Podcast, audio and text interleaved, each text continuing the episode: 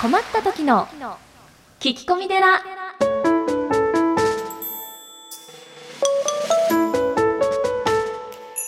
皆さんこんにちは。困った時の聞き込み寺アシスタントのゆきです。何かと忙しく悩み多い日々を過ごしていらっしゃるあなたのために。僧侶の長谷がすっきり解決。長谷さん今週もよろしくお願いします。はい、よろしくお願いします。もう1月最終週ということで、はい。明日から2月なんですね。そうですね。で1月の最後の週にとっても今更なんですけどよく考えたら南雲さんの 抱負聞き忘れてたと思って、うんそうですね。すごいどうでもよくないですか？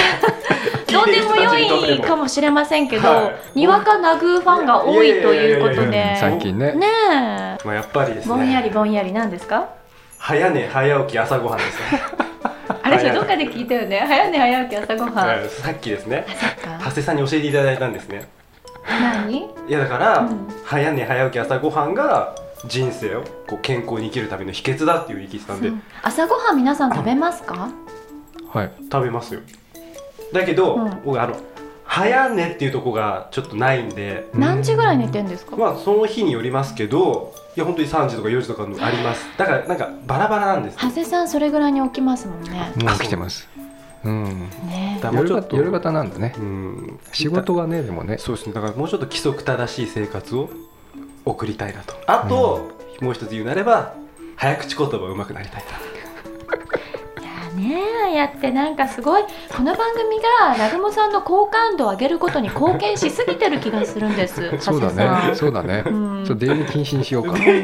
もうちょっと私の好感度上げてください。ということで。なんで怒られてるの？というわけでまあ何？今月最後のはい。放送もぜひよろしくお願いいたしはい。はい。よろしくお願い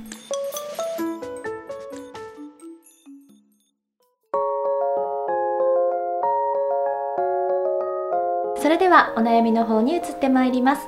ポッドキャストネーム鬼は外福和内さんからです。私の兄嫁について相談させてください。とても明るく元気な義理の姉が数ヶ月前から突然塞ぎ込み病院でうつと診断されました。本当にはつらつとしていて顔を合わせれば冗談ばかり言ってくれるような人だったので今でもうつにかかったことが信じられません。症状は悪化する一方のようで今は病院に入院しています。お正月に親戚で集まった時にも姉は顔を出さず兄もどうしてよいかわからないといった具合です。お医者さんではない長谷さんに相談するのも変な話ですが何か救いの道はないかと思いメールしました。はい。うつ病ですね。私はあのまあ僧侶ではい。保育園の園長ですから、まああのお医者さんでも何でもないんですね。であの参考になるかどうかわからないんですけど一応あの NPO 法人、えー自殺ネットワーク風の相談員というのもやってますので、はい。まあ、あの僧侶という立場からお話をさせていただきます。厚生労働省によりますと、まあ、うつ病躁うつ、あと気分変調症等の総患者数は、えー現在95万8000人、まあ、あの100万人は切ったようなんですけれどもそれでもお100万人近い方々が、まあ、うつ病に苦しんでいらっしゃるようなんですね。はいであの男女別ではちょっと驚いたんですけれども、えー男性より女性の方が多くてそれもこう男性で多いのは、えー40代50代、えー女性も40代60代70代も結構多いというらしいんですね。はい。あのー仏教的な見地から言いますと何もない状況で明るかった、まあ、あのお姉さんがうつ状態になるということはないので、うん。うん、まずその原因といいますか、えーを取り除く必要があると思うんですけども、うん。ちょっとあのこのメールの内容では、えー分かりかねますので、えー他のお話をさせていただきます。はいあの人間の根本のですね欲求というのはまずその他人から認められたいという強い欲求があります。うんで、えーその他人からですね羨まれるためにはうーん人がこうなかなか手に入らないものそういったものを持つとこう羨まれるわけですね。でその代表がまあ、学歴であったりうん一流企業に就職することであったり、まあ、あのお金や財産であったり地位や名誉さらにその血縁といいますかあの血ですよね、えーそういったものが挙げられるんですけどもこういったあの情報社会の現代だとですね、えーいろんなものとこう比較してしまうまたその逃げられないといいますか比較せざるを得ないような状況なので実はその現代社会はいろいろ便利なんですけども生きづらいんじゃないかなという気がとってもするんですね。であのこう右肩上がりの時代でしたらあのすごく、まあ、シンプルというかあーなんですけれども今はこう右肩下がりの、まあ、日本などですね時代なので、まあ、価値観というのは100人いれば100人違うわけですよね。そうですねえーですからさらに今は実は生きづらいんじゃないかなという気がします。でその大変さに疲れてしまったというか、えーそういった方が、えーうつ病になるんじゃないかなというふうに思っているんですね。うんですからあのうつ病になられる方は一つのことをこうずっと真剣に悩んでしまったりあのとても心のですね綺麗な優しい方が多いんだと思います。うんはい、よくね真面目な方とかそういうふうにねいろいろこうしすごく深刻に物事捉えるからええそういう病気にかかりやすいなんてこともなんかちらっと聞いたことありますけどそうですね。でも100万人ぐらいの方が苦しんでらっしゃるんですね。うん、これは本当に驚きですよね。ねえはい、だからあもう私に限ってそんなことは絶対ないわと思っていても、うん誰しもがこういう精神状況に陥る可能性ってうん、高いってことですものね。そうですね。まあ、うちもこうお寺でライブをやるときに、まあ、はいスタッフが100人近くいるんですけども、まあ、あの例えばお檀家さんでそういったあーうつの方とか、まあ、あの学校でいじめを受けたりですね、うんえーこう精神的な傷を負ってしまった方はなるべくこう声をかけて、えーお寺の行事を手伝ってその参加してもらうんですね。で大切なことはあの一つありまして、はい。あのーなんですかねこう、うん成果を言わない。成果、あ成果ですね。その何かをして、えーよくやったとか、うん。あのーそういう比較をしない、えーただやってもらうことがありがたい。なるほどね。えーであのーキャンドルを並べたり、えーまあ、椅子を並べたり、まあ、テントを張ったりするんですけれども、あのー本当にこうまあ業種というかうん年齢というか、まあ、多種多様な方がお寺というのは来るんですね。でそういった方が一緒に何かを作り上げて、えーただ本当に良かったね。あのー損得を超えた関係というのが一番いいと思うんですね。うん。で何かを一緒にやるとそこでこう人と人とのつながりができる、はい、ですから昔はですね例えばお祭りお祭りとか村の行事とかいろんなものがあっていろんな人がですね目に見えない糸でつながっていたと思うんですね。でも最近は例えばお金を持ってるとか財産があるとか名誉があるみたいなものをですね多くの方がこう気にされしすぎて実はすごく大変なあー世の中なんじゃないかなという気がします。そのやっぱりねうつ病にかかってる方が近くにいると周囲の方もどんな風に接していいのかってとても悩まれるところだと思うんですねではい今回のこの相談者の方のようにやはり近しい方がねそうなってしまうとどんな言葉をかけていいのかとか何を言ったらますます傷つけてしまうのかとかそういうことをとても考えると思うんですね。でやっぱりそういう方になんだろうな今お話聞いてて思ったのは変に「頑張ってね」とかそういう言葉は言わない方がいいんじゃないかなってそうです思ったんねですよね。はい、言わない方がいいと思いますね。うんはい、あのーまあこれは子ど子育てでもはいあの一緒だと思うんですけども、幼児期まあ0歳から3歳ぐらいですね。幼児期の時にあのお母さんがこうお子さんを産んで一番大事にしてほしいっていうことはなんだかわかります？なんだろう。愛情？うん、愛情ですね。本当にあの0歳から3歳の時っていうのは、まあ、こう自分で何もできないわけですね。でうん。この時期に、まあ、すごく可愛いわけですよ。うんえーでお母さんというのはもう無条件に、まあ、お母さんもお父さんもそうですけど無条件にあの愛する。でそこに、えーまあ、お子さんに対して、まあ、あなたがいるからそれだけで十分。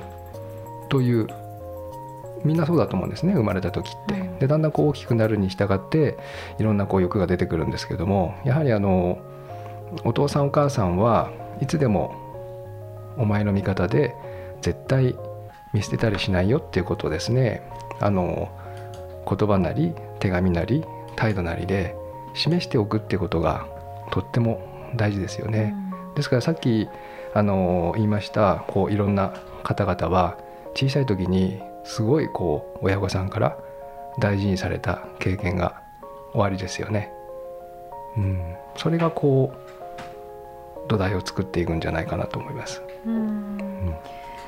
でまああのーいろんな症状があるのでね一概に何とも言えないんですけれども長谷さんだったらそのうつにかからないためにって言ったらおかしいですけれどもなんかこう予防策とかってあったりしますかね？やっぱりこう、はい。健全な精神を保つためにどんなことをしたらいいんでしょうかね？僕はあの毎朝、まあ、5時に起きて、えまあ、座禅を30分してそしてあの朝起きを読んで、まあ、あの散歩をするんですけどもこのルーティンは全然変わらなくてですねうん全てリセットしますね。一旦朝。嫌だったことも良かったことも、ええ。ですからその考えすぎないというか、うん。もう一旦切る。うん。であの多分考えても答えが出ない、うん。ええ。であの行動に変える、まあ、自分ができることできないことあるんですけども行動に変えていく。であのお私たちはその行動によって物事を理解できると思うんですよ。前にもお話ししましたっけね。こうお掃除をすると心がきれいになるというのは掃除をしていると、まあ、場所がきれいになりますよね、うん。で見た目も綺麗になってでも実際心というのもあの綺麗になったような感じがするうん。わけですよね。で、えー例えば朝早く起きて太陽の日を光を浴びたりするとですねやはりあの体の DNA のスイッチも入ったりしますしあまりこう後ろ後ろ向きのことは考えられない。やっぱりホルモンバランス的にもセロトニンとかアドレナリンが出やすくなる、うん、だからこう悩むのではなくて行動とか態度生活習慣を変えるっていうのがいいんじゃないかなって思いますけども、うん。はい、まあねこの今回のご相談者の鬼は外福和内さんも大変だと思うんですね。ご家族にそういうような精そうですね。神をね患う方がいらっしゃると。まあただなんでしょう。そんなにだからってこう荒れ物に触るかのようにね、うん。するのではなくて自然体にお姉様と接するっていうこと。で今おっしゃってたけど見守っていく姿勢っていうのもすごく大事なんでしょうね。そうですね、うん。はい。なのであの辛いとは思いますけれども気を落とさずにね。そうですね、うん。あの見守ってあげていただきたいと思います。はい。ぜひ参考になさってみてください、長谷の知恵の泉。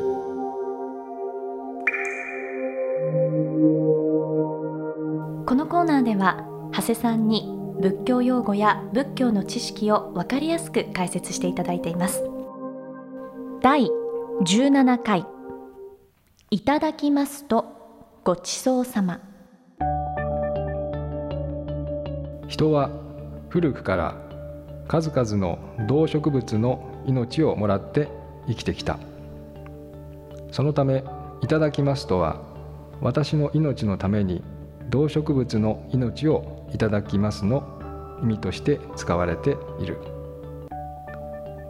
ごちそうさまの「ち」「そう」は共に走るの意味。昔は客人を迎えるのに走り回って獲物を取ってもてなしてきた。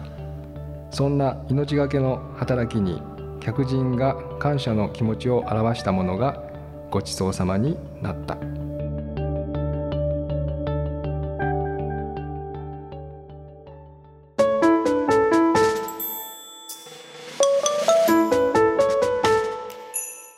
ではエンディングのお時間です。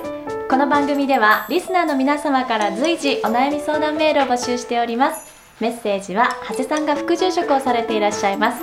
随願寺さんのホームページ内よりお悩み相談メニューをクリックしてください。URL は www.zuiganji.com です。というわけでございまして、はい。明日からもう2月とねオープニングでもお話しましたけど、はい。2月はね暑いですよだってほらソチ五輪もあるし。ああそうだね。ねだから寒いけども、暑い冬になりそう。ん、うん、う2月は。そうですね。でみんな誕生日だしね。そうこの番組的にはみんなここにいる。すごいね。2人たちが月生まれ。2月生まれ。ね。そう。私が9南雲さんは？12ですね。長谷さんが、僕ね27魚座魚座なんですか、はい。私たち水亀座ですね。ね魚座 はね魚座は甘えん坊なんですって。あそうなんだ。うん当たってます？うん当たってない。うそー絶対当たってる。感じしますさっけどね。き当たってるって言ったじゃないですか。そうですよ言っちゃいましたけど。本当に。ねえ。ちなみに水亀座は？水亀座はね、あのー変わってる天才肌でもあるんだけど、はい。裏を返すと変わってて、えー。わかりやすく言うと、うん。宇宙人とでも友達になれるんですって。あ当たってますね。うん、天野さん。南雲さん。当たってるねいあや当たってますね。おかしいな。でも珍しいですね。2月生まれが揃った番組なんて、そうだね。なんか来月ちょっとお祭り系ですね。そうだいね誕生日祭りですね誕生日祭りですよ。ですね。うん、皆様からのお祝いメッセージもお待ちしております。違うか。ということでまだまだね寒い日続きますからあったかい格好して皆さん、オリンピック・パラリンピックに備えてください。そうですね。ね。はい。2月もぜひはい。瀬さんよろしくお願いいたしはいよろしくお願ます、いします